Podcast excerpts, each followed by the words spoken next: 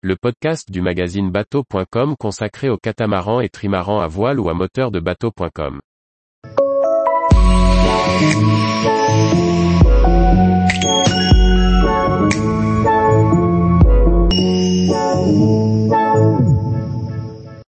Location de bateaux, comment faire le choix de la bonne embarcation? Par Chloé Torterra. Lorsqu'on loue un bateau pour une croisière, plusieurs choix d'embarcation sont possibles et il est important de bien choisir en fonction du programme, de l'équipage, des envies et du lieu de navigation. Voici comment faire le meilleur choix.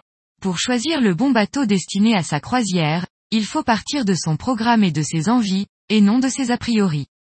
S'il est souvent facile de trancher entre voilier et bateau à moteur, tant pour des critères sportifs qu'économiques ou écologiques, on se trompe parfois à arbitrer trop vite entre un catamaran et un monocoque, un 30 ou un 40 pieds. Voici donc quelques questions à se poser et des éléments pour y répondre.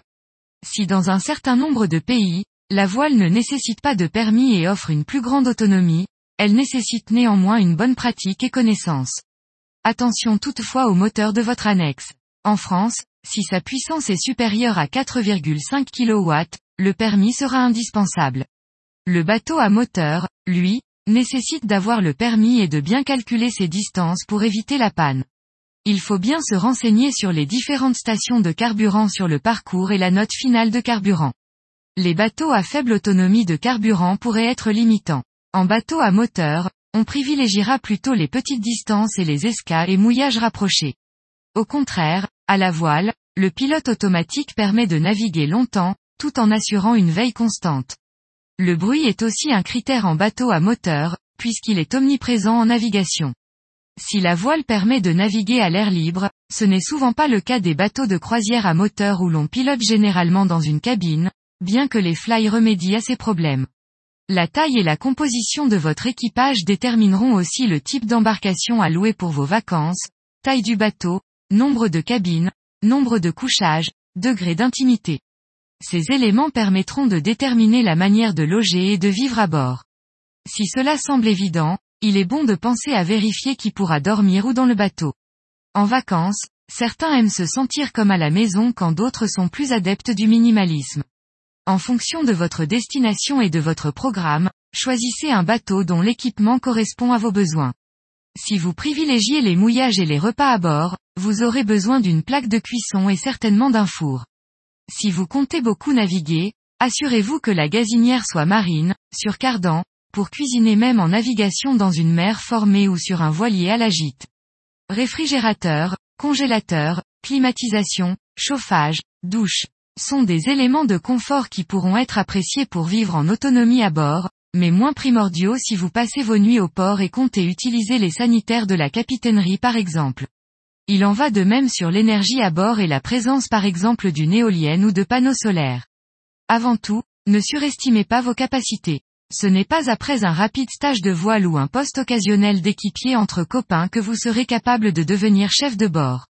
De la même manière, louer un semi-rigide pour une après-midi ensoleillée ne fera pas de vous le pilote d'une vedette de 40 pieds au long cours. Réfléchissez aussi à la taille et à la largeur de votre bateau. Privilégiez un modèle raisonnable, dans lequel vous vous sentirez à l'aise. Pensez à la manière dont vous allez naviguer, si vous allez effectuer des quarts, si vous êtes plusieurs à posséder le permis, si vous pouvez vous appuyer sur d'autres équipiers. L'expérience et l'envie de l'équipage seront aussi déterminantes. Si vous êtes seul à la manœuvre, vous privilégierez peut-être un gréement entièrement à enrouleur ou un bateau équipé de winches électriques. Une fois défini le cahier des charges par les questions précédentes, il est temps de penser à la forme du bateau.